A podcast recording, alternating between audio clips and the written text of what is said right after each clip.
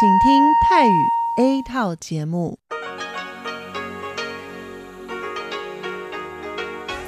ที่นี่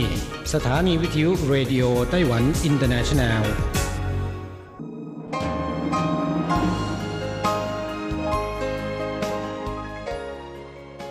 กลับมาฟังขณะนี้ท่านกำลังอยู่กับรายการภาคภาษาไทยเรดิโอไต้หวันอินเตอร์เนชันแนลหรือ RTI ออกกระจายเสียงจากกรุงไทเปไต้หวันสาธารณรัฐจีน เป็นประจำทุกวันนะครับ นอกจากรับฟังทางเครื่องรับวิทยุได้แล้ว ยังสามารถรับฟังรายการผ่านระบบออนไลน์ได้ที่ thai.rti.org.tw หรือที่ RTI Fanpage นะครับ ขอเชิญติดตามรับฟังรายการของเราได้ ตั้งแต่บัดนี้เป็นต้นไป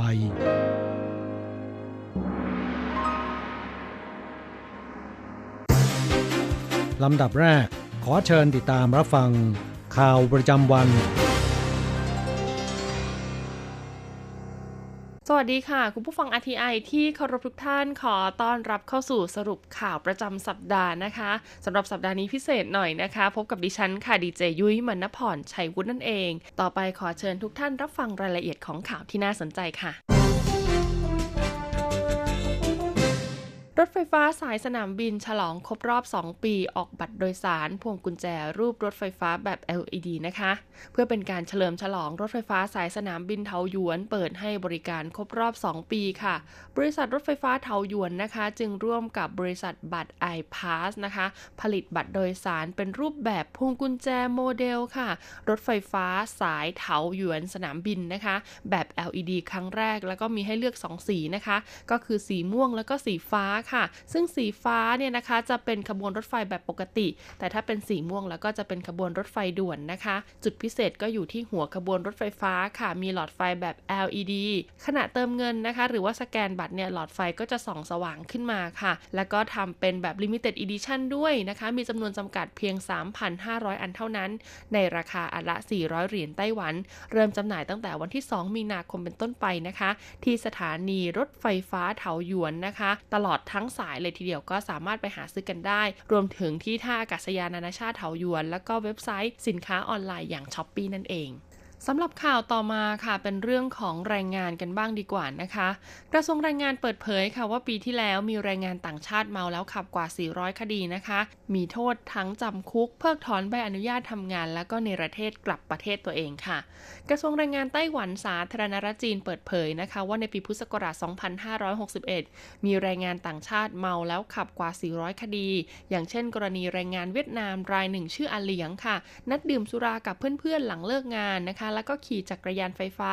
ระหว่างทางกลับหอพักเนี่ยก็ถูกเจ้าหน้าที่ตำรวจนะคะ ตรวจวัดแอลกอฮอล์พบว่าเกินกว่าระดับที่กฎหมายกำหนด จึงถูกดำเนินคดีนะคะ แล้วก็ศาลเนี่ยตัดสินลงโทษจำคุก 2 เดือน กระทรวงแรงงานนะคะ ได้เพิกถอนใบอนุญาตการทำงาน แล้วก็ในประเทศกลับสู่ประเทศเวียดนาม หลังครบกำหนดจำคุกเรียบร้อยแล้วกรมพัฒนากำลังแรงงานระบุว่ารัฐบาลไต้หวันมีนโยบายไม่อลุ่มอล่วยเลยนะคะ ต่อการกระทำผิดกรณีเมาแล้วขับแรงงานต่างชาติในไต้หวันส่วนใหญ่ก็นิยมขี่รถจักรยาน จักรยานไฟฟ้า แล้วก็มอเตอร์ไซค์ไฟฟ้าค่ะ แต่หากดื่มสุราแล้วขับขี่ก็ถือว่าฝ่าฝืนกฎหมายเช่นเดียวกัน ซึ่งก็จะถูกดำเนินคดีแล้วก็ลงโทษจำคุกนะคะ ใบอนุญาตทำงานจะถูกเพิกถอน แล้วก็ถูกในประเทศกับประเทศหลังจากพ้นโทษแล้ว ส่งผลกระทบต่อสิทธิประโยชน์ของแรงงานต่างชาติเอง และก็กิจการของนายจ้างด้วย ดังนั้นค่ะจึงขอเตือนให้ในายจ้างนะคะ ย้ำกับลูกจ้างให้ดีค่ะ แล้วก็รวมถึงให้คำแนะนำกับลูกจ้างในเรื่องนี้ให้มากยิ่งขึ้นนะคะ เนื่องจากแรงงานต่างชาติเนี่ยไม่คุ้นเคยกับภาษาวัฒนธรรม และก็การใช้ชีวิตในไต้หวัน บางครั้งอาจทำผิดกฎจราจรโดยตั้งใจหรือไม่ได้ตั้งใจนะคะนายจ้างและก็บริษัทในหน้าจัดหางานเนี่ยควรเน้นย้ำความรู้ในกรณีนี้แก่แรงงานต่างชาติอยู่เสมอๆซึ่งนอกจากกรณีเมาแล้วขับ ก็ยังมีการกระทำผิดกฎจราจรที่พบบ่อยอาทิเช่นนะคะ การขี่มอเตอร์ไซค์ไฟฟ้าที่ปรับแต่งเอง การฝ่าไฟแดงหรือว่าขับรถย้อนสอนเป็นต้น ข่าวต่อมาค่ะเป็นเรื่องราวสถิติของหนุ่มสาวไต้หวันกันบ้างดีกว่านะคะ เผยผลสำรวจค่ะว่าหนุ่มสาวไต้หวันอายุระหว่าง 20 ถึง 24 ปีเนี่ยตกงานมากที่สุด จากสถิติล่าสุดของสำนักงานสถิติและบัญชีกลางไต้หวันสาธารณรัฐจีนนะคะ ระบุว่าอัตราการว่างงานปีคศ2018 นะคะ อยู่ที่ 3.7%ต่ำที่สุดในรอบ 18 ปีนะคะ หากเทียบกับปีคศ2017 เนี่ยก็ลดลง 0.05%อย่างไรก็ดีนะคะ จากสถิติยังยังพบว่าประชากรอายุระหว่าง 20ถึง24 ปีเนี่ยว่างงาน 12%หรือ 10 คนจะมี 1 คนที่ว่างงาน และก็เมื่อเทียบกับปีที่ศักราช 2017 เนี่ยก็ลดลง 0.4%แต่ก็สูงที่สุดในรอบ 10 ปีนะคะ นับตั้งแต่เกิดสึนามิทางการเงินเมื่อปีคศ2008 ศาสตราจารย์ซินปิงหลงค่ะ จากสถาบันวิจัยเพื่อการพัฒนาประเทศมหาวิทยาลัยแห่งชาติไต้หวันนะคะ ก็แสดงความคิดเห็นว่าดูจากอัตราการว่างงานของคนหนุ่มสาว อายุระหว่าง 20-24 ปีที่สูงถึง12%แล้วก็น่าตกใจ แต่หากวิเคราะห์อย่างละเอียดนะคะ ก็จะพบว่าอายุระหว่าง 20-24 ปีเนี่ยเป็นช่วงเพิ่งจบการศึกษา หากจบการศึกษาระดับปริญญาตรีก็จะมีอายุระหว่าง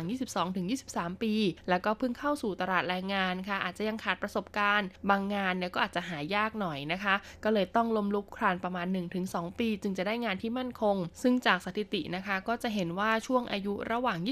25-29 ปีเนี่ยก็จะมีการว่างงานน้อยลงกว่าช่วงอายุ 20-24ปี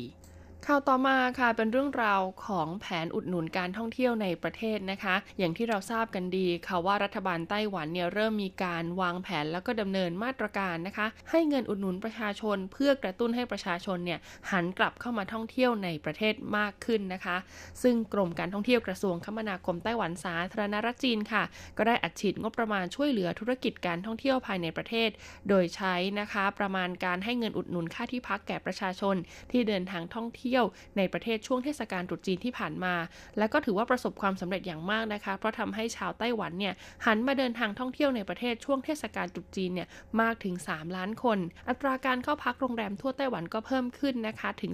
30%สร้างเม็ดเงินให้แก่ธุรกิจที่เกี่ยวข้องกว่า 100 ล้านเหรียญไต้หวัน จากสถิติของกรมการท่องเที่ยวนะคะ พบว่าจำนวนนักท่องเที่ยวเนี่ยเพิ่มขึ้นแทบทุกเมือง โดยเฉพาะนครไถจงค่ะ ที่มีการจัดงานมหกรรมพืชสวนโลกนะคะจำนวนนักท่องเที่ยวเนี่ยเพิ่มขึ้นจากปีที่แล้ว 80%ไทเป 70%ค่ะนันโถ 50%เจียอี้ไถตรงเพิ่มขึ้นประมาณ 40%ขณะที่ฮวาเหลียนนะคะ ก็มีนักท่องเที่ยวแห่เข้าไปเที่ยวมากถึง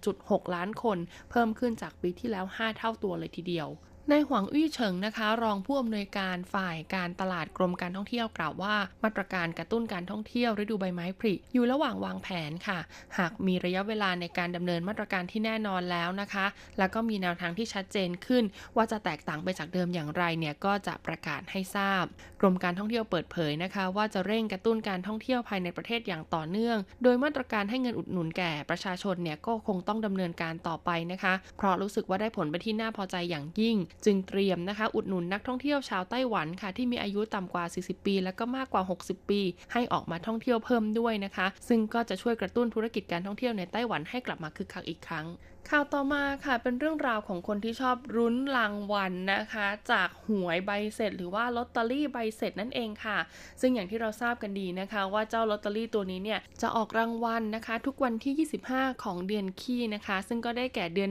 1 เดือน 3 เดือน 5 เดือน 7 เดือน 9 แล้วก็เดือน 11 ดังนั้นใครที่ชอบ inbox มาถามแอดมินนะในช่วงนะคะ เดือนคู่นะไม่ว่าจะเป็นเดือน 2 เดือน 4 เดือน 6 เดือน 8 เดือน 10 แล้วก็เดือน 12เนี่ยบอกเลยว่าไม่ได้คำตอบนะคะ เพราะว่าเขาออกกันทุกเดือนคี่ค่ะ แต่ล่าสุดนะคะที่ต้องเตรียมเฮเลย นั่นก็เพราะว่าเขาเตรียมเพิ่มรางวัล 200 เหรียญไต้หวันอีก 2 ชุดค่ะ ก็จะทำให้โอกาสถูกรางวัลเนี่ยเพิ่มขึ้นนะคะถึง 182 ล้านใบเลยทีเดียวนะ กระทรวงการคลังไต้หวันสาธารณรัฐจีนเปิดเผยว่าทางกระทรวงนะคะมีรายได้จากการจัดเก็บภาษีเพิ่มขึ้นทำให้งบประมาณสำหรับเงินรางวัลลอตเตอรี่ใบเสร็จเนี่ยเพิ่มขึ้นด้วย ดังนั้นการออกรางวัลนะคะ ตั้งแต่งวดเดือนมกราคมถึงเดือนกุมภาพันธ์พุทธศักราช2562 ซึ่งก็จะออกรางวัลในวันที่ 25 มีนาคมนี้นะคะ รางวัลที่ 6 มูลค่า 200 เหรียญไต้หวันเนี่ยจะเพิ่มรางวัลอีก 2 ชุดค่ะ นอกจากนี้นะคะก็จะสนับสนุนให้ประชาชนเนี่ยเลือกรับใบเสร็จนะคะ แบบอิเล็กทรอนิกส์ในระบบ cloud ซึ่งก็คาดว่าช่วงครึ่งปีหลังเนี่ยก็จะเพิ่มเลขรางวัลสำหรับใบเสร็จแบบอิเล็กทรอนิกส์บนระบบ cloud ด้วยนั่นเอง กระทรวงการคลังนะคะระบุว่าการออกรางวัล 200 เหรียญเพิ่มอีก 1 ชุด ก็เท่ากับเพิ่มโอกาสในการถูกรางวัล9 1 3 0 0 0 ใบค่ะ ดังนั้นหากเพิ่มเลขรางวัลอีก 2 ชุดนะคะ ก็เท่ากับเพิ่มโอกาสการถูกรางวัล1ล้าน8แสน20,000ใบทำให้อัตราการถูกรางวัลจากเดิมนะคะ ซึ่งอยู่ที่ 3 ต่อ 1,000เนี่ยก็ขยับขึ้นมาค่ะเป็น 5 ต่อ 1,000 ข่าวต่อมานะคะเรียกได้ว่าเป็นอีกหนึ่งเรื่องที่น่าภาคภูมิใจของคนไต้หวันค่ะ เพราะว่านะคะช่างภาพไต้หวันคว้าแชมป์ค่ะ ประกวดถ่ายภาพใต้น้ำระดับโลกนะคะ แล้วก็ยังเป็นคนแรกในเอเชียที่ได้รับรางวัลนนี้อีกด้วย คุณอูหยงเซินค่ะ ช่างภาพชาวไต้หวันวัย 43 ปีนะคะ เป็นช่างภาพคนแรกในเอเชียค่ะ ที่ได้รับรางวัลชนะเลิศ การประกวดภาพถ่ายใต้น้ำระดับโลกณประเทศเยอรมนีในประเภทภาพถ่ายมุมกว้างนะคะ ภาพของเขาที่ได้รับรางวัลเนี่ยเป็นภาพถ่ายใต้น้ำลึกเลยนะคะ ที่มีอุณหภูมิเพียง 6 องศา เขาต้องใช้ความพยายามอย่างยากลำบากเป็นเวลานานถึง 6 วัน ในการรอภาพถ่ายปลาแซลมอนว่ายทวนน้ำโดยแบกอุปกรณ์ภาพถ่ายที่มีน้ำหนักมากถึง 25กิโลกรัมนะคะ ภายใต้อุณหภูมิใต้น้ำที่ต้องบอกเลยว่าหนาวเหน็บ แล้วก็ถูกกระแสน้ำพัด แล้วก็บาดแผลพกช้ำตามร่างกายด้วยคุณอูหยงเซินจบการศึกษาระดับปริญญาตรีสาขาวิศวกรรมเครื่องกลนะคะ ไม่เคยเข้าเรียนคอร์สถ่ายภาพมาก่อน เขาใช้วิธีศึกษาด้วยตัวเองค่ะ แล้วก็มีความรักในการถ่ายภาพ จึงยืนหยัดที่จะทำงานนี้จนในที่สุดก็ประสบความสำเร็จ แล้วก็ได้รับรางวัลอันทรงเกียรตินะคะ ภาพถ่ายที่ได้รับนี้นะคะ ถ่ายที่แม่น้ำอดัมในนครแวนคูเวอร์ประเทศแคนาดาเมื่อปีที่แล้ว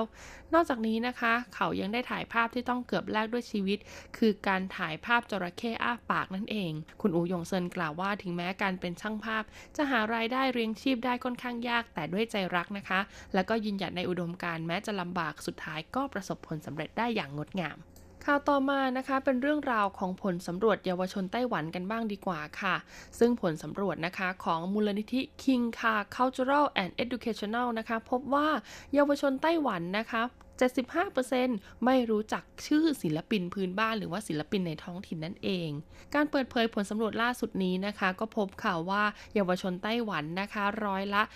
74.7 ไม่สามารถเอ่ยชื่อศิลปินในท้องถิ่น หรือว่าบางคนเอ่ยชื่อได้ แต่ก็ไม่สามารถรับรู้หรือว่าบอกถึงทักษะความสามารถของเขาได้นะคะ ขณะเดียวกันค่ะเยาวชนไต้หวันสูงถึงร้อยละ82 เนี่ยกับเลือกใช้ Facebook และ Instagram นะคะ เป็นพื้นที่แสดงออกเรื่องสุนทรียภาพด้านศิลปะ และยังพบอีกนะคะว่าแนวคิดเรื่องสุนทรียภาพด้านศิลปะของเยาวชนไต้หวันในปัจจุบันเนี่ยกลับเป็นการโฟกัสการแสดงออกในเรื่องของความเป็นตัวของตัวเอง มากกว่าการใส่ใจในเรื่องของบริบทแวดล้อมรอบๆตัว ซึ่งก็อาจส่งผลกระทบต่อภาพรวมของสังคม และวัฒนธรรมในอนาคตได้ มูลนิธิ King Ka Cultural and Educational นะคะ ได้จัดทำผลสำรวจนี้ขึ้นเมื่อเดือนมกราคมค่ะ ในสถาบันการศึกษา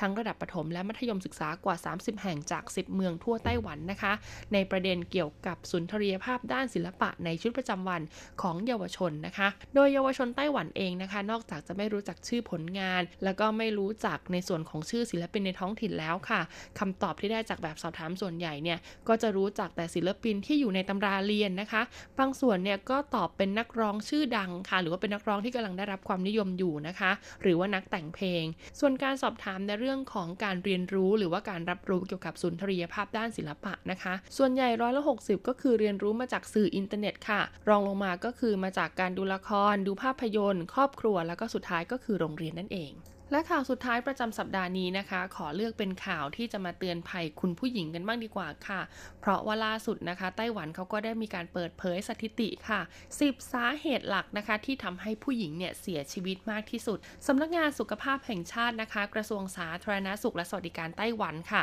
ก็ได้เปิดเผยสถิติที่รวบรวมมาตั้งแต่ปีคศ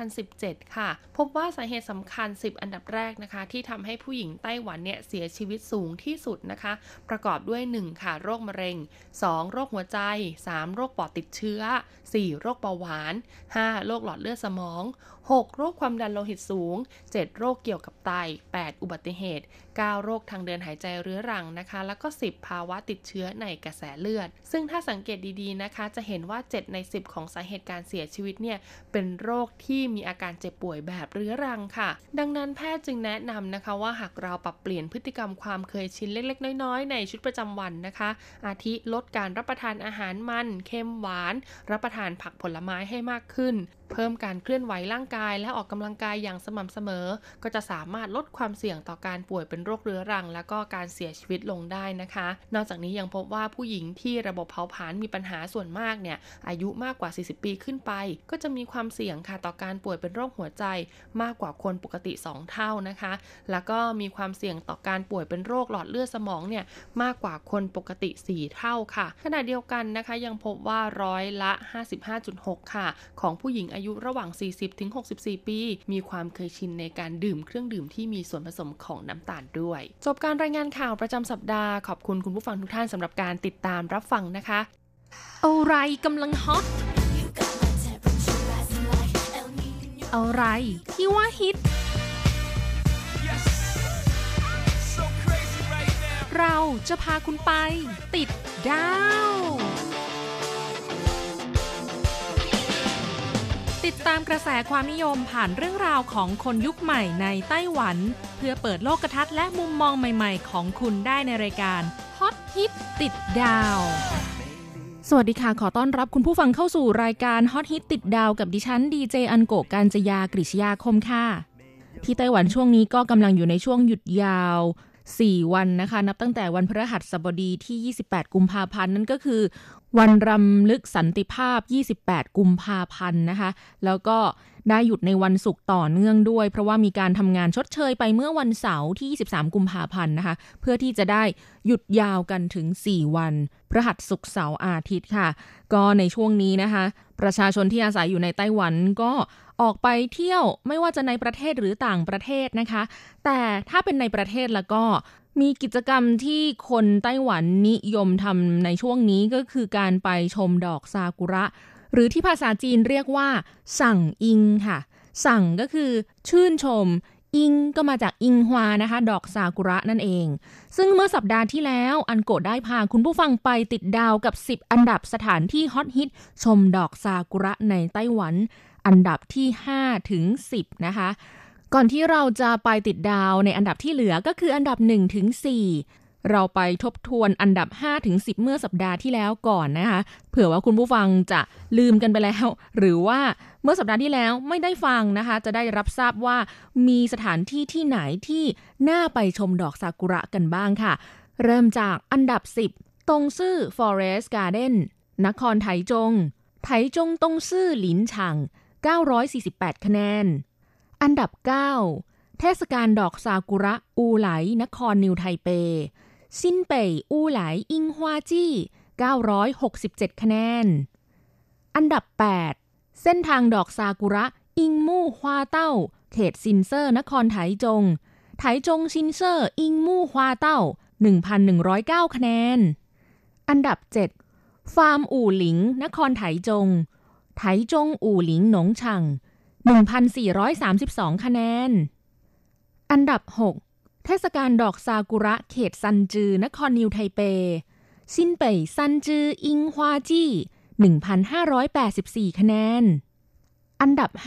5 ศาลเจ้าเทียนเหวียนกง เขตตั้นสุย นครนิวไทเป 新北淡水天元宫 2,076 คะแนน แล้วก็มาถึงอันดับ 4 ค่ะ เทศกาลดอกซากุระ หมู่บ้านวัฒนธรรมเก้าชนเผ่า เมืองหนานโถหนานโถจิวจูอิงฮวาจี้ 2,635 คะแนน หมู่บ้านวัฒนธรรม 9 ชนเผ่านะคะ หรือจะเรียกว่าเป็นหมู่บ้านวัฒนธรรม Aborigine Formosan ซึ่งที่นี่นะคะเป็นทั้งสถานที่จำลองหมู่บ้านวัฒนธรรม ชนเผ่าดั้งเดิมของไต้หวันค่ะ ซึ่งสมัยก่อนมีอยู่ 9 ชนเผ่าด้วยกันนะคะ แต่ปัจจุบันนี้ไต้หวันมีชนเผ่าทั้งหมด 16 ชนเผ่าค่ะ ก็คือมีชนเผ่ายิบย่อยที่ได้รับการรับรองจากรัฐบาลเพิ่มขึ้นนะคะ แต่ว่าหมู่บ้านที่จำลองวัฒนธรรมแห่งนี้นะคะ ก็ยังคงเป็น 9 ชนเผ่าอยู่ค่ะ นอกจากจะเป็นการจำลองหมู่บ้านนะคะ ซึ่งก็เป็นหุ่นจำลอง เป็นกระท่อมที่จำลองวัฒนธรรมของชนเผ่าพื้นเมืองในไต้หวัน ก็ยังมีการแสดงโชว์ของชนเผ่าต่างๆ ให้นักท่องเที่ยวได้รับชม แล้วก็มีสวนสนุกค่ะ มีเครื่องเล่นต่างๆ มากมายนะคะ เมื่อถึงฤดูใบไม้ผลิที่นี่ค่ะก็ยังเป็นจุดชมซากุระที่สวยงามไม่แพ้กัน คือเกือบทั่วทั้งบริเวณนะคะ ก็จะมีต้นซากุระเต็มไปหมดค่ะ ถ้าคุณผู้ฟัง จะเดินทางไปท่องเที่ยวที่ทะเลสาบสุริยันจันทรานะคะ หรือซันมูลเล็กที่เมืองหนันโถก็แนะนำให้ไปเที่ยวที่หมู่บ้านวัฒนธรรม 9 ชนเผ่า เพื่อชมดอกซากุระด้วยค่ะ เพราะว่านอกจากจะเดินชมแล้ว ยังสามารถชมดอกซากุระจากมุมสูงบนกระเช้าได้ด้วยนะคะไหน ๆ ไปถึงที่ซันมูลเล็กแล้วนะคะ ก็อย่าลืมนั่งกระเช้า จากสถานีทะเลสาบสุริยันจันทราไปที่สถานี หมู่บ้านวัฒนธรรม 9 ชนเผ่า แล้วก็นั่งกระเช้า ภายในหมู่บ้านวัฒนธรรม 9 ชนเผ่า ชมดอกซากุระไปด้วยค่ะ เวลาปิดเปิดนะคะ ก็ตั้งแต่วันจันทร์ถึงศุกร์9นาฬิกาถึง 17นาฬิกาและวันเสาร์อาทิตย์ เวลา 9 นาฬิกาถึง 17 นาฬิกา 30 นาทีค่ะ ค่าบัตรผ่านประตูเข้าชมหมู่บ้านวัฒนธรรม 9 ชนเผ่าอยู่ที่ 780 เหรียญไต้หวันค่ะ หรือถ้าเป็นช่วงที่มีโปรโมชั่นก็อยู่ที่ 490-580 เหรียญไต้หวัน แต่ถ้าจะให้คุ้มที่สุดนะคะ แนะนำให้ซื้อพาสซันมูลเลกตั้งแต่ที่สถานีรถไฟความเร็วสูงไถจงค่ะ ที่นั่นจะมีการจำหน่ายตั๋วพาสนะคะสำหรับการไปเที่ยวชมทะเลสาบสุริยันจันทรา เป็นการเหมาจ่ายเลยมีตั๋วรถบัส ตั๋วรถเมย์ตั๋วนั่งเรือ ตั๋วนั่งกระเช้า แล้วก็ตั๋วเข้าชมหมู่บ้านวัฒนธรรม 9 ชนเผ่านะคะ อยู่ที่ 1,100 เหรียญไต้หวันก็จะคุ้มที่สุดค่ะ แต่ถ้าเกิดว่าคุณผู้ฟังเดินทางไปเที่ยวที่ ทะเลสาบสุริยันจันทราแล้วเลือกว่าจะไม่ไปเข้าชมหมู่บ้านวัฒนธรรมก้าชนเผ่านะคะ ระหว่างทางเดินจากท่าเรืออีตาเศร้า ซึ่งนั่งเรือมาก็สามารถเดินไปที่ฐานีกระเช้าลอยฟ้าได้บริเวณนั้นก็มีต้นซากุระอยู่เหมือนกัน ก็ไปชมความสวยงามแล้วก็ถ่ายรูปเล่นกันได้นะคะ สำหรับวิธีการเดินทาง หากคุณผู้ฟังอยากจะไปชมซากุระที่หมู่บ้านวัฒนธรรม 9 ชนเผ่า มีอยู่ 3 วิธีหลักๆ ด้วยกันนะคะ ในการเดินทางด้วยขนส่งสาธารณะหนึ่งก็คือนั่งรถบัส กัวกวางค่ะ หรือ King Bus ที่สถานีรถไทเปนะคะ ไทเปบัสสเตชันขึ้นรถเบอร์ 1833 ค่ะ ใช้เวลาเดินทางไปถึงทะเลสาบสุริยันจันทรา นั่งไปประมาณ 4 ชั่วโมงค่ะ วิธีที่ 2 คือการนั่งรถไฟธรรมดานะคะ TRA จากสถานีไทเป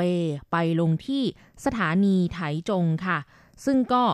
ราคาและขบวนรถนะคะ ก็ขึ้นอยู่กับเที่ยวขบวนนั้นๆ การเดินทางใช้เวลาประมาณ 2-3 ชั่วโมงค่ะ แล้วจากนั้นก็ให้ต่อรถบัสหนานโถ สาย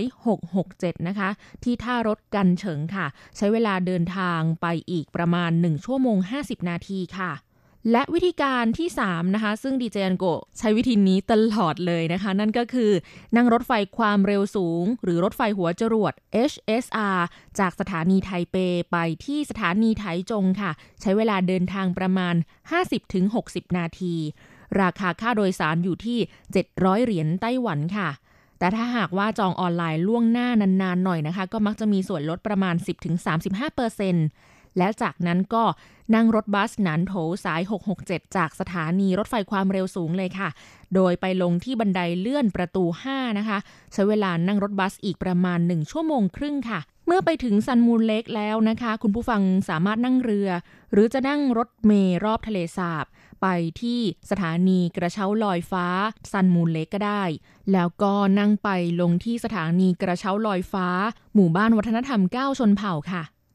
อันดับ 3 เทศกาลดอกซากุระ ไทอัน เขตโฮหลี่นครไถจง ไถจงโฮหลี่ไทอันอิงฮวาจี้ 2,787 คะแนนสถานที่แห่งนี้นะคะเรียกว่าเป็นสถานีตำรวจที่สวยที่สุดในไต้หวันเลยแหละค่ะ สอนอไทอันเขตโฮลีนะคะ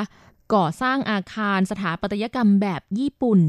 และบริเวณรอบๆอาคารของสถานีตำรวจ ก็เต็มไปด้วย ต้นซากุระที่บานสะพรั่งค่ะ จึงกลายเป็นสถานที่ที่ประชาชนนิยมไปชมดอกซากุระกันนะคะ และก็จัดเป็นเทศกาลดอกซากุระขึ้นมาเลย ซึ่งในปีนี้จัดขึ้นระหว่างวันที่ 16 กุมภาพันธ์ไปจนถึงวันที่ 3 มีนาคม ก็ ถึงวันนี้เอง แต่ถ้าหากว่าดอกซากุระยังคงบานอยู่นะคะ ก็ยังไปถ่ายรูปได้แค่กิจกรรมที่เขาจัดขึ้นนะคะ ก็เสร็จสิ้นลงในวันนี้ค่ะซึ่งในระหว่างเทศกาลดอกซากุระนะคะเขาก็มีการจัดให้บริการรถ shuttle bus ฟรีค่ะ จากสถานีรถไฟไทอัน สถานีใหม่นะคะนั่งรถ shuttle bus ไปที่นี่ได้ แต่ว่าหลังจากวันพรุ่งนี้เป็นต้นไปก็ไม่มีบริการนี้แล้ว เพราะฉะนั้นก็ขออนุญาตไม่แนะนำแล้วกันนะคะว่าขบวนรถอะไรยังไงกี่โมง เพื่อไม่ให้เป็นการเสียเวลานะคะ อันดับ 2 เทศกาลดอกซากุระอาหลีซัน เมืองจาอี้จาอี้อาหลีซัน อิงฮวาจี้ 3,164 คะแนน อุทยานแห่งชาติภูเขาอาลีซานเมืองเจียอี้นะคะ ถือเป็นสถานที่ท่องเที่ยวที่นักท่องเที่ยว นิยมไปกันมากเลยแหละค่ะ เป็นการท่องเที่ยวแบบธรรมชาติสุดคลาสสิก แล้วก็ยังเป็นจุดชมซากุระไต้หวันฮอตฮิตด้วย อยู่ในพื้นที่อุทยานป่าขนาดใหญ่ค่ะ นอกจากนี้นักท่องเที่ยวก็ยังนิยมมาชมพระอาทิตย์ขึ้น ทะเลหมอกถ้ำค้างคาวที่อาลีซันด้วย และไฮไลท์ของการชมดอกซากุระที่อาลีซันก็คือการนั่งรถไฟ เป็นหนึ่งในสามของทางรถไฟที่น่าอัศจรรย์ของโลกเลยแหละค่ะซากุระที่นี่นะคะจะบานในช่วงเดือนมีนาคมนี้ สวยงามและได้บรรยากาศที่ดีมากๆ คุณผู้ฟังสามารถนั่งรถไฟจาก สถานีไทเปไปลงที่สถานีเจียอี้แล้วก็ต่อรถบัสขึ้นไปยังอุทยานแห่งชาติภูเขาอาลีซันนะคะ แต่ถ้าอยากจะนั่งรถไฟเพื่อชมดอกซากุระแล้วแล้วก็ต้องจองตั๋วล่วงหน้าค่ะ และจะต้องไปขึ้นรถไฟที่สถานีเจียอี้เท่านั้นนะคะสำหรับเทศกาลดอกซากุระอาลีซัน ประจำปี 2019 เริ่มตั้งแต่วันที่ 9 มีนาคมไปจนถึงวันที่ 5 เมษายนค่ะ วิธีการเดินทางนะคะ มี 2 วิธีที่จะมาแนะนำให้คุณผู้ฟังนั่นก็คือการเดินทางด้วยรถไฟธรรมดา TRA ค่ะ ถ้านั่งจากไทเปไปลงสถานีเจียอีก็มีหลายขบวนรถนะคะ ให้เลือกตั้งแต่นั่งประมาณ 3 ชั่วโมงครึ่งเร็วที่สุดนะคะ แล้วก็นั่งไปแบบประมาณ 5 ชั่วโมงก็มี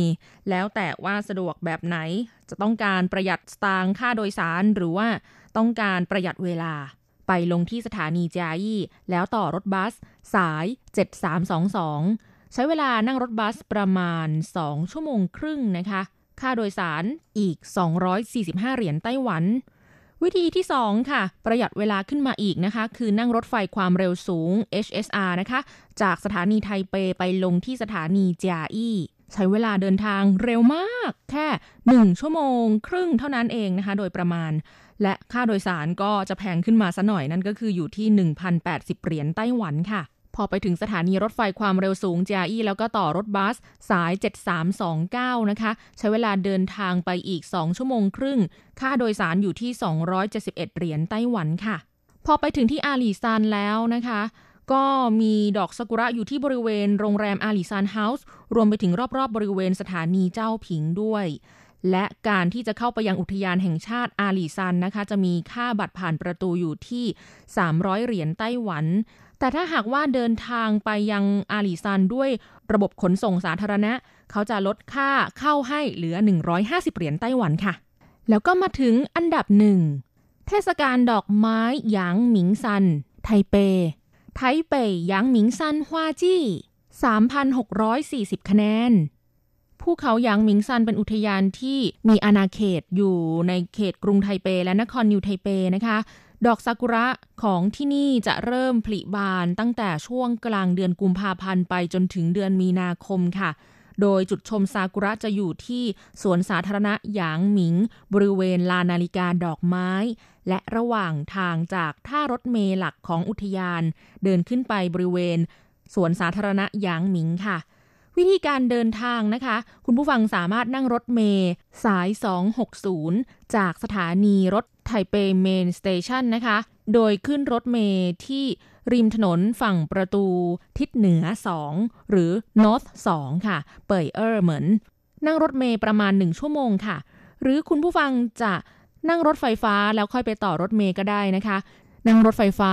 MRT ไปลงที่สถานีเจี้ยนถันสายสีแดง ประตูทางออก 3 หรือสถานีซื่อหลินสายสีแดงเช่นเดียวกัน ประตูทางออกหนึ่งแล้วก็เดินไปที่ป้ายรถเมล์ค่ะ ขึ้นรถเมล์สาย R5 นะคะนั่งรถเมล์อีกประมาณ 40 นาทีขึ้นไปยังอุทยานหยางหมิงซันค่ะ สำหรับรถเมล์สาย 260 นะคะ จะมีทั้งรอบที่วิ่งขึ้นไปลงที่นาฬิกาดอกไม้ และที่สุดสายที่ท่ารถยางหมิงซัน ถ้าหากว่าคุณผู้ฟังนั่งรถเมล์สายที่ไปถึงแค่ท่ารถนะคะ ก็ต้องเดินไปที่บริเวณการจัดงานเทศกาลดอกไม้ที่นาฬิกาดอกไม้อีกประมาณ 1 กิโลเมตรกว่าๆค่ะ ก็ถือว่าออกกำลังกายแล้วกันนะคะ และนี่ก็คือ 10 อันดับสถานที่ชมดอกซากุระฮอตฮิตในไต้หวันที่นำมาฝากคุณผู้ฟังค่ะสำหรับวันนี้ค่ะ หมดเวลาของรายการแล้ว แล้วพบกันใหม่สัปดาห์หน้า ขอให้คุณผู้ฟังมีความสุข สนุกสนานและสดใส สวัสดีค่ะ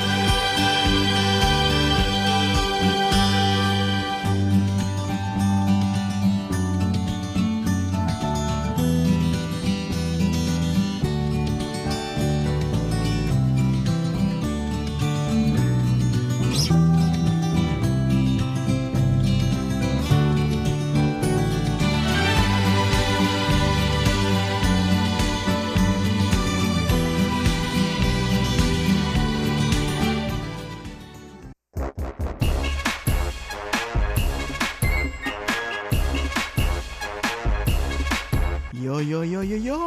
กะกะกะขาเมาทั้งหลายล้อมวงกันเข้ามา ได้เวลามาสนุกกันอีกแล้ว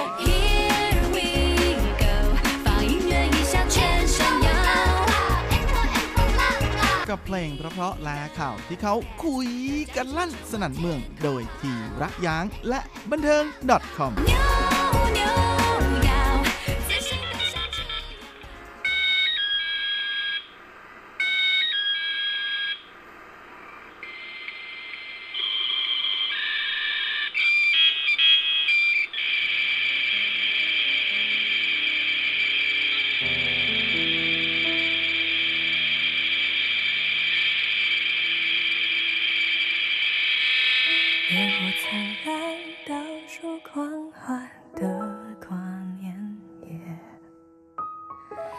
想象你正和我许愿同片天，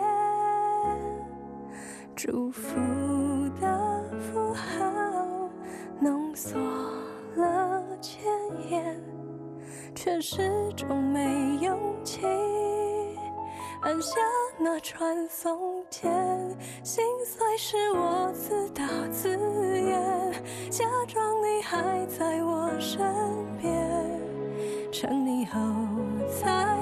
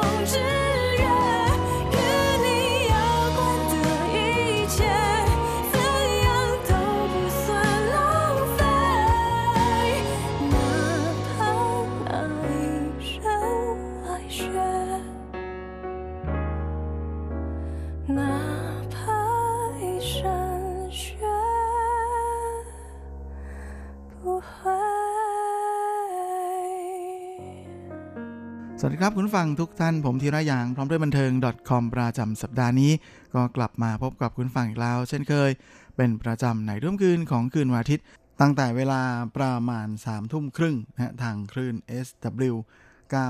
9415 และเวลา4ทุ่มครึ่ง ทางคลื่น SW 9625 ก่อนที่เราจะกลับมาพบกันซ้ำอีกครั้ง ในช่วงเช้าของวันจันทร์ ตั้งแต่เวลาประมาณ7นาฬิกา30 นาที ทางคลื่น SW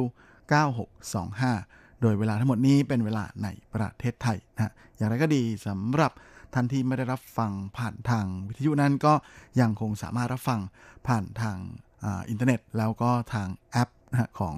ทางสถานีได้ โดยสามารถรับฟังย้อนหลังได้ด้วยละสำหรับสัปดาห์นี้เราก็มาทักทายกันด้วยผลงานของวงมั่นมั่นโชหรือ MurMurShow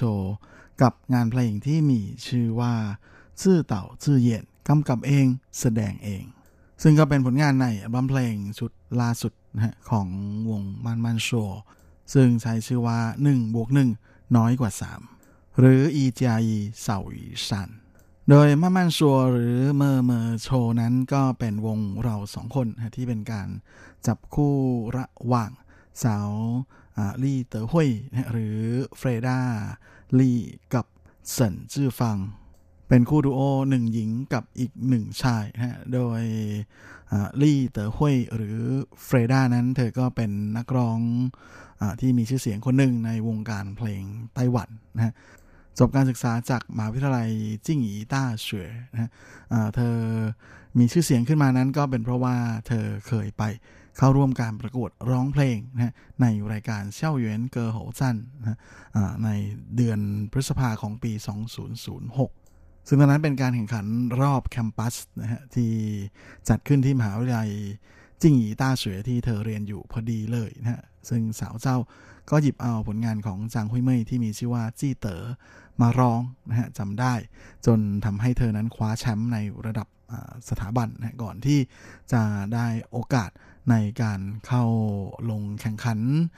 ในรายการไขว้เลอร์ซิงฉีเทียน หรือ Happy Sunday ก่อนที่ในปี 2012ลีเต๋อหุยจะมาจับคู่กับเฉินจื้อฟางนะฮะร่วมกันตั้งวงม่านม่านโชว์เย่ถวนหรือเมอร์เมอร์โชว์ขึ้น โดยทั้งคู่ก็พากันไปเข้าร่วมการประกวดร้องเพลงนะฮะซึ่งก็สร้างชื่อจากการไปร่วมแสดงดนตรีใน เคินติงชุดล่างอิงเย่เจียนะฮะซึ่งพวกเขาก็คว้าที่ 3 มาครองได้สำเร็จ ก่อนที่จะไปเข้าร่วมการประกวดอ่า Smash อีหมิงจิงเหรินนะฮะรอบเอเชียในปีเดียวกัน แล้วก็สามารถคว้าแชมป์ในระดับภูมิภาคเอเชียได้ด้วยนะก็เลยทำให้บริษัท เอเจนซี่ชื่อดังของญี่ปุ่นอย่าง Amuse นั้นก็จับมาเซ็นสัญญาเป็นศิลปินในสังกัดเลยนะฮะก็เรียกได้ว่าเป็นวงไต้หวันวงแรกที่ Amuse เซ็นสัญญาด้วยนะฮะโดยศิลปินดังๆที่ Amuse อ่าเซ็นสัญญาด้วยนั้นก็มีทั้ง Perfume นะฮะมาที่เชื่อว่าคุณฟังก็คงจะรู้จักชื่อนี้เป็นอย่างดี โดยในช่วงแรกนั้นทางต้นสังกัดนะก็ปล่อยให้ไปเข้าร่วมแข่งขัน ในรายการประกวดนักร้องหน้าใหม่นะของทางสาธารณทัศน์ในเมืองจีน นั่นก็คือจงกัวเห่าเกอชื่อนะของสาธารณรัฐ CCTV ซึ่งในตอนนั้นเนี่ยทั้งคู่ก็ได้เอาเพลงที่แต่งเองอย่างอูหูนะฮะห้าเสือมาร้องในรายการนะจนได้รับคัดเลือกให้เข้าเป็นหนึ่งในสมาชิกของทีมไช่เจียนหยา ก่อนจะสามารถฝ่าฟันการแข่งขันจนสามารถทะลุเข้าสู่รอบก่อนรองชนะเลิศได้สำเร็จนะโดยได้รับเสียงชื่นชมจากทั้งแฟนเพลงแล้วก็อ่าไช่เจียนหยาที่เป็น mentor ของกลุ่มเป็นอย่างมาก และในที่สุดนะทางเอ่อมามันชัวนั้นก็เลยได้โอกาสในการออกอัลบั้มเพลงของตัวเองนะฮะเป็นครั้งแรกในปี 2014นะกับอัลบั้มที่หยิบเอาชื่อวงที่เป็นภาษาอังกฤษนะมาตั้งเป็นชื่ออัลบั้มนั่นก็คือ MurMurShow ละอัลบั้มเพลงชุดแรกของพวกเขานะก็ทำให้แหม MurMurShow หรือม่านม่านโชเย่ถวนนั้น ก็สามารถคว้ารางวัล Golden Mary Award นะหรือจินฉีเจียง ครั้งที่ 26 มาครองได้สำเร็จนะในปีถัดมา กับรางในสาขา นักร้องยอดเยี่ยมประเภทกลุ่ม ก่อนที่ในปีถัดมานะก็คือ 2016 นั้น พวกเขาก็จะได้โอกาสผลักอัลบั้มเพลงชุดที่2นะออกมาทักทายกับแฟนๆ ในอัลบั้มที่มีชื่อว่าเจ้าอ้าวเตอไอจะรักอย่างภูมิใจ และสำหรับร้องเพลงชุดล่าสุดของพวกเขาชุดนี้นะก็คือ1บวก1น้อยกว่า 3 หรืออีจาอีเฉาวีซันนั้นก็เป็นร้องเพลงชุดที่ 3 ของทั้งสองคนแล้ว ก็ถือว่าเป็นอะไรที่ออกมาห่างจากชุดที่แล้ว นานพอสมควรเลยทีเดียวนะสามปีทีเดียวโดยชื่อร้องเพลงนั้นก็เป็นการเอาสัญลักษณ์ทางคณิตศาสตร์มาใช้นะฮะหนึ่งบวกหนึ่งก็คือพวกเขาทั้งสองคนนั่นเองนะฮะส่วนน้อยกว่า 3 นั้นจริง ๆ มันเป็นสัญลักษณ์อีกอย่างหนึ่งนะฮะที่ถ้าเราตะแคงหน้ามองนะฮะมันจะเป็นรูปหัวใจครับแหมมันมีอะไรแอบซ่อนอยู่แบบนี้นี่เองนะฮะเพราะฉะนั้นมันก็คือ1บวก1เท่ากับหัวใจ มันไม่ใช่1บวก1ทางคณิตศาสตร์นะแล้วก็ไม่ใช่น้อยกว่า 3 ทางคณิตศาสตร์ด้วยนะเพียงแต่สัญลักษณ์น้อยกว่ากับ 3 พอมันอยู่ด้วยกันเนี่ยลองตะแคงหัวดูนะฮะมันก็จะเป็นรูปคล้ายๆกับหัวใจเลยทีเดียว ส่วน1บวก1ในที่นี้ก็ไม่ได้เป็นคนแค่ 2 คนนะแต่อาจจะหมายถึงกลุ่ม 2 กลุ่มก็ได้นะฮะเช่นในกลุ่มนี้บวกกับอีกกลุ่มหนึ่งอะไรประมาณอย่างนั้นนะฮะหรือว่าในกลุ่มที่มีแต่คนเทพๆนะฮะแล้วก็บวกกับอีกหนึ่งคนที่ไม่เทพเลยห่วยแตกนะแต่ก็ทุกอย่างเมื่อรวมกันอยู่แล้วเนี่ยมันก็เป็นอะไรที่น่ารักแล้วก็อบอุ่นนะเพราะว่ามันมีหัวใจอยู่ และแน่นอนนะหนึ่งบวกหนึ่งของเมอร์เมอร์โชนั้นก็อาจจะเป็นคนกับของคนกับความทรงจำคนกับความใฝ่ฝัน ดังนั้นไม่ว่าจะอย่างไรนะฮะหนึ่งบวกหนึ่งมันไม่ได้มีความหมายเป็นแค่ 1 กับ 1 เพราะว่าสิ่งที่แอบซ่อนอยู่ข้างในนั้น มันมีทั้งอารมณ์ความรักความรู้สึก ความกล้าและหลายสิ่งหลายอย่างที่ติดตามมา เพราะว่าเมื่อใดที่มีรักแล้วเนี่ยมันก็จะมีความรู้สึกอื่น ตามมาอยู่ไม่น้อยนะฮะไม่ว่าจะเป็นความกล้า กล้าที่จะบอกรักกล้าที่จะค้นหากล้าที่จะไขว่คว้า กล้าที่จะพูดออกมา แต่ก็มีความรักในอีกรูปแบบหนึ่งที่ไม่จำเป็นจะต้องไปเที่ยวร้องตะโกนหรือบอกต่อเป็นความรักที่ขอเพียงแต่มีความกล้าที่จะปกป้องที่จะปกปักรักษามันเอาไว้ เป็นความกล้าอย่างหนักแน่นที่จะอยู่เคียงข้างใครบางคน จึงทำให้รัมเพลงชุดนี้นะฮะหนึ่งบวกหนึ่ง น้อยกว่า 3 ของรัมเพลงชุดนี้นั้น ไม่เพียงแต่เป็นตัวแทนของสัญลักษณ์ทางคณิตศาสตร์นะแต่มันยังแอบแฝงเอาไว้ด้วยความหมายที่มีนัยยะต่างๆ มากมายนะโดยเฉพาะยิ่งในเรื่องราวของความรัก แล้วก็ความกล้าที่มาบรรจบกันบนเส้นทางสายดนตรี แล้วก็บันทึกออกมาเป็นเสียงร้องเสียงเพลงนะและสื่อสารส่งต่อ ส่งไปอย่างแฟนเพลงทุกคน ส่งไปอย่างผู้ที่มีโอกาสได้ฟังผลงานของพวกเขาทุกคนนะเหมือนกับจะเป็นกำลังใจให้กับทุกๆคนได้มีความกล้าที่จะรักกล้าที่จะทำกล้าที่จะไขว่คว้า กล้าที่จะค้นหากล้าที่จะยืนหยัดแล้วก็ปกป้องสิ่งที่ตัวเองรัก โอ้โหแหมช่างเป็นอัลบั้มเพลงที่ลึกลับซับซ้อนแล้วก็ยอกย้อนไปด้วยปรัชญาที่เปี่ยมอยู่อย่าง ล้นเหลือแล้วก็เปี่ยมล้นจริง ๆ ฟังแล้วก็ไม่รู้มาก่อนเลยนะว่าการตั้งชื่อร้องเพลงนั้น มันเป็นอะไรที่โอ้โหใส่สมการคูณคือแล้วก็ลึกลับได้ยังกับเขาวงกฏนะแล้วก็ซับซ้อนมาก ๆ จนขนาดนี้และช่วงนี้เราก็มาพักฟังอีกหนึ่งผลงานของเมอร์เมอร์โชนะหรือมั่นมั่นชัวเยถวนกันดีกว่า กับงานเพลงสนุกๆ ของพวกเขาที่มีชื่อว่าฉันตัวเยี่ยวหรือในชื่อภาษาอังกฤษว่า God Like In Me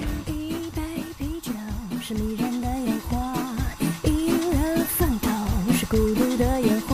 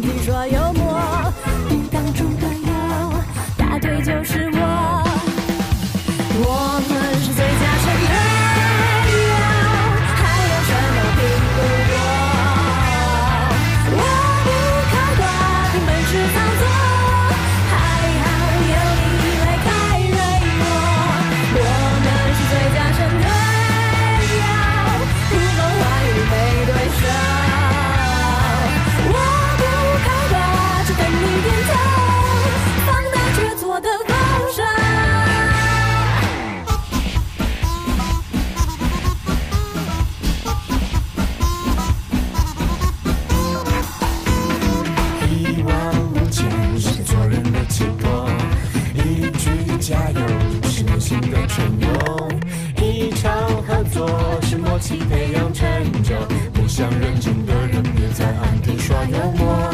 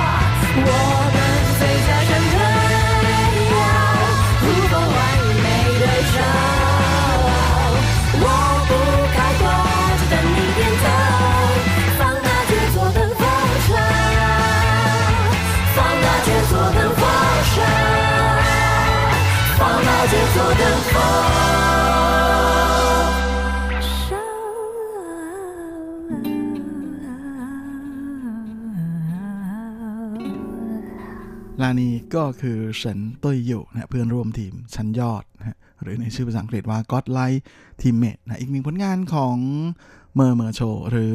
ม่านม่านโชเย่ถวนนะฮะกับอัลบั้มเพลงล่าสุดของพวกเขา1บวก1 น้อยกว่า 3 และช่วงนี้เราก็มาเข้าสู่ครึ่งท้ายของรายการกันกับข่าวคราวความเคลื่อนไหวที่น่าสนใจในแวดวงบันเทิงกับช่วงของซุปซิป .com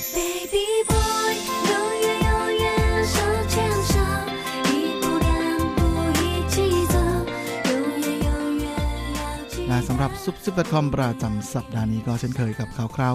ความเคลื่อนไหวที่น่าสนใจในว่าบันเทิงแบบจีนจีนนะและสำหรับสัปดาห์นี้ เราก็มาเริ่มเมาส์กันที่ข่าวคราวของน้องเกลนะฮะสาวน้อยจากเมืองไทยวัย 13 ปีนะที่แม่เชื่อว่าคุณฟังทางเมืองไทยนั้นก็น่าจะ ได้มีโอกาสชมคลิปการมาประกวดร้องเพลงของเธอในไต้หวันนะฮะที่เธอมาเข้าร่วมการประกวดจนส่งให้ชื่อของน้องเกลนั้นเป็นที่รู้จักทั้งในเมืองไทยแล้วก็ไต้หวันนะล่าสุด เมื่อช่วงกลางสัปดาห์ที่ผ่านมานั้นทางน้องเกลนะก็มีข่าวดีมาฝากแฟนๆ ของเธอแล้วนะฮะเมื่อทางไต้หวันนั้นก็มีบริษัทเอเจนซี่นะได้จัดพิธีลงนามเซ็นสัญญาเป็นศิลปินในสังกัดนะแล้วก็เตรียมที่จะผลักน้องเกลนะเข้าสู่วงการเพลงของไต้หวันแบบเต็มตัวแล้ว โดยเมื่อปีที่แล้วนะฮะน้องเกลหรือในชื่อภาษาจีนนะเรียกว่าใกล้เอ๋อก็มาร่วมประกวดในรายการเซิงหลินจือหวังนะแล้วก็สามารถทะลุเข้าถึงรอบ 4 คนสุดท้ายเลยทีเดียวนะฮะทำให้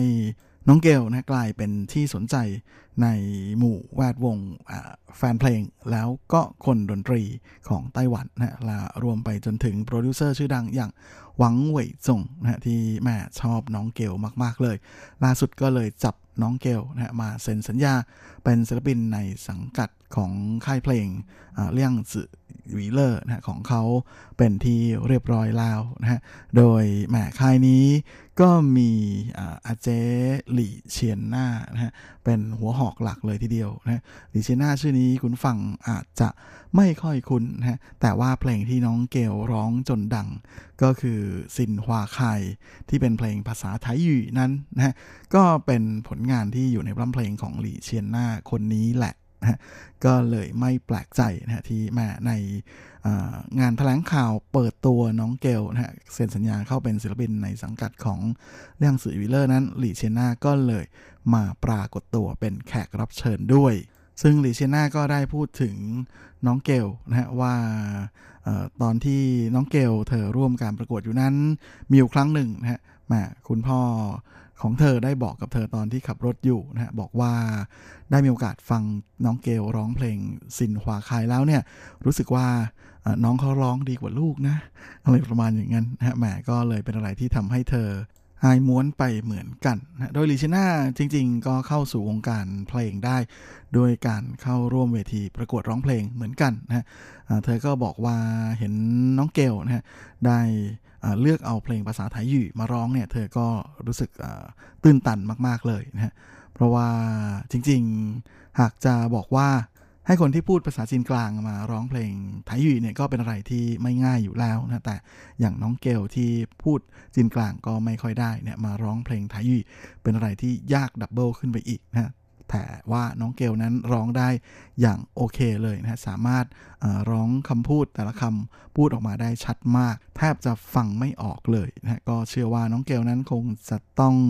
อฝึกซ้อมหนักมากแน่นอน ซึ่งตัวหลิชิน่าเองก็บอกนะว่า เธอก็หวังว่าในอนาคต เธอจะมีโอกาสได้ร่วมงานกับ น้องเกลนะในการทำงานดนตรีร่วมกัน โดยเฉพาะหากมีโอกาสได้ร้องเพลงภาษาไทยอยู่คู่กับน้องเกลนั้นคงจะเป็นอะไรที่สุดยอดมากๆ และแม้ว่าการประกวดร้องเพลงในรายการเซิงหลินซือหวังจะจบลงไปแล้วนะแต่ช่วงนี้น้องเกลก็ยังคงฝึกฝนการร้องเพลงภาษาจีนอย่างต่อเนื่องนะโดยช่วงนี้เธอกำลังฝึก เพลงของสุยจาอิงก็คือเพลงชูโขนะทางออกกับผลงานของสาวแคลกัวจิ้งนะในเพลงใจชูช่างช่างเกอร้องเพลงบนต้นไม้ ซึ่งนักข่าวก็ถามน้องเกลนะว่าอะไรเป็นสิ่งที่ทำให้เธอเลือก 2 เพลงนี้ขึ้นมา เป็นเพราะว่าสไตล์ของเพลงหรืออะไรหรือเปล่านะน้องเกลก็บอกแต่เพียงว่าเธออยากที่จะท้าทายตัวเองเท่านั้นเอง โดยทางต้นสังกัดก็ได้แจ้งกับทางสื่อแล้วก็แฟนๆด้วยนะฮะว่าตอนนี้ก็เริ่มเข้าสู่กระบวนการหาเพลงนะะสำหรับน้องเกลแล้วนะฮะก็เชื่อว่าในช่วงเดือนเมษายนนี้จะได้มีโอกาสเริ่มเข้าห้องอัดเสียงนะฮะตอนนี้ก็คงจะอยู่ระหว่างเจรจากับคนดนตรีหลาย ๆ คนนะฮะรวมไปจนถึงสุจิยาอิงด้วยนะฮะซึ่งสุจิยาอิงนั้นก็จะ เขียนเพลงให้กับน้องเกลด้วยนะฮะเป็นเพลงในสไตล์แบบค่อนข้างเร็วๆเบาๆนะฮะก็เชื่อว่าน่าจะเหมาะกับสไตล์ของน้องเกลโดยที่จะใช้อูคูเลเล่นะฮะมาเป็นเครื่องดนตรีหลักนะฮะที่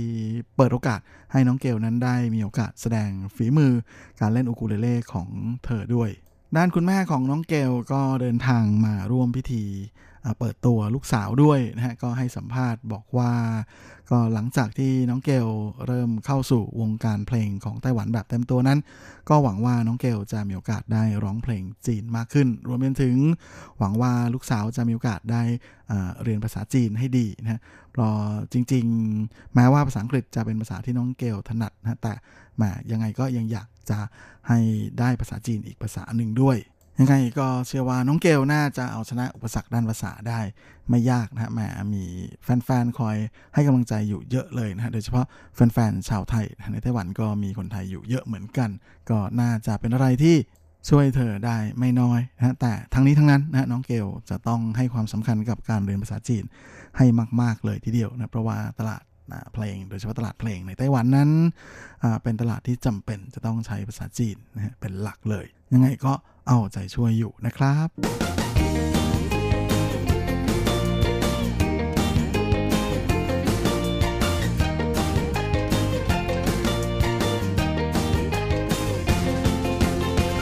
อีกคราวเท่านี้มาดูกันที่ข่าวคราวของหนุ่มชิงฟงนะฮะหรืออูชิงฟง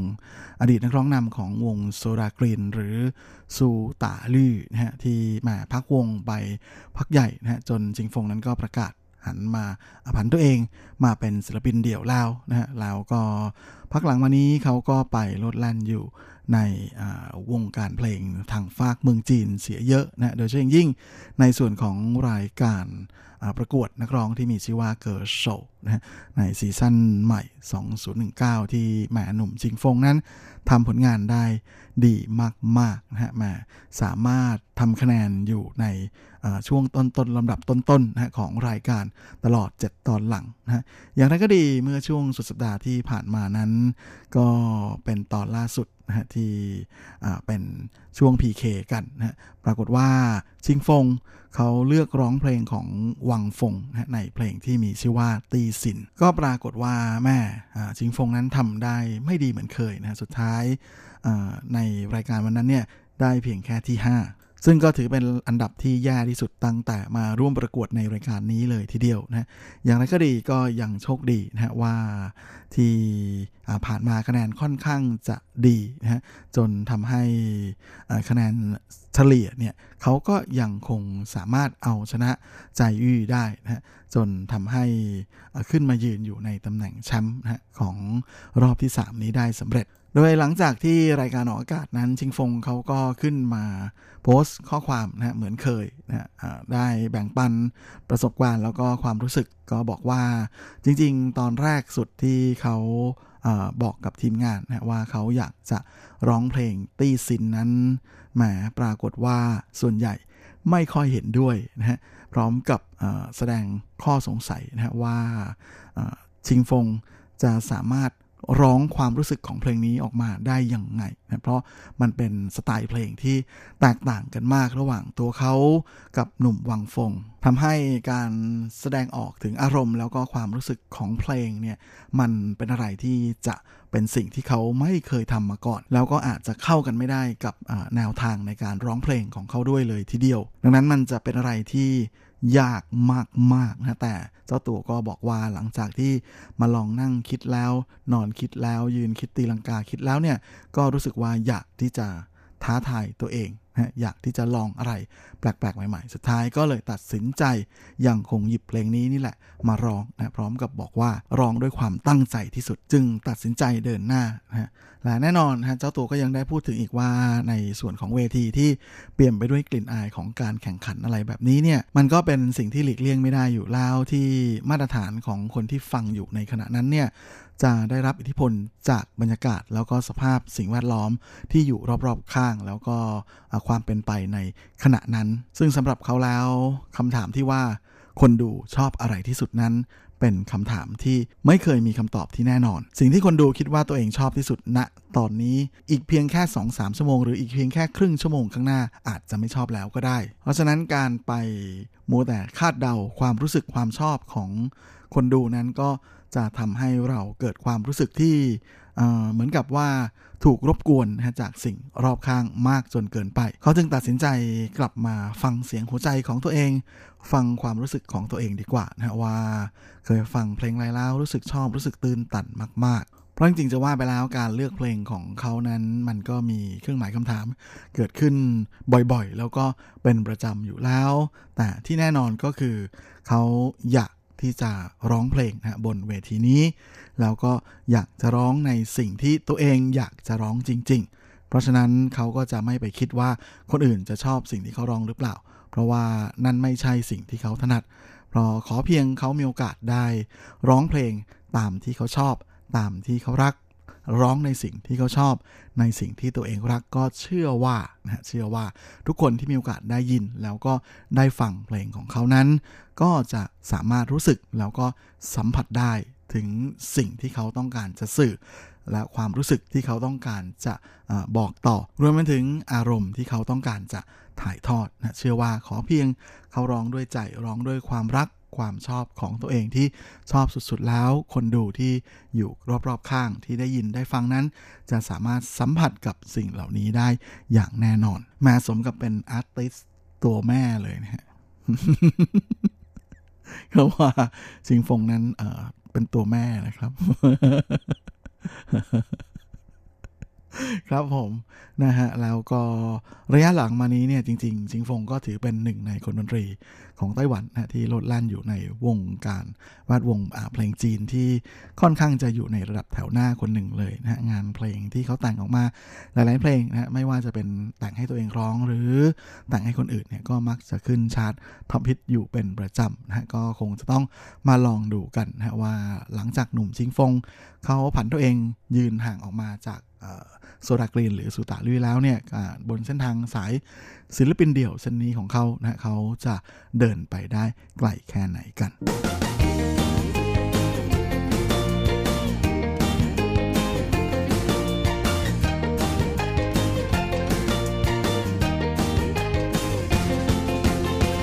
ครับและเวลาของรายการสัปดาห์นี้ก็หมดลงสแล้วนะครับผมก็คงจะต้องขอตัว ขอลาไปก่อนในเวลาเพียงเท่านี้เอาไว้เราค่อยกลับมาพบกันอีกครั้ง อาทิตย์หน้าเช่นเคยในวันและเวลาเดียวกันนี้ ส่วนสำหรับวันนี้ก็ขอยุ่นฟังทุกท่านโชคดีมีความสุข สุขภาพแข็งแรงกันทุกนาทุกคนเฮ้งๆและสวัสดีครับ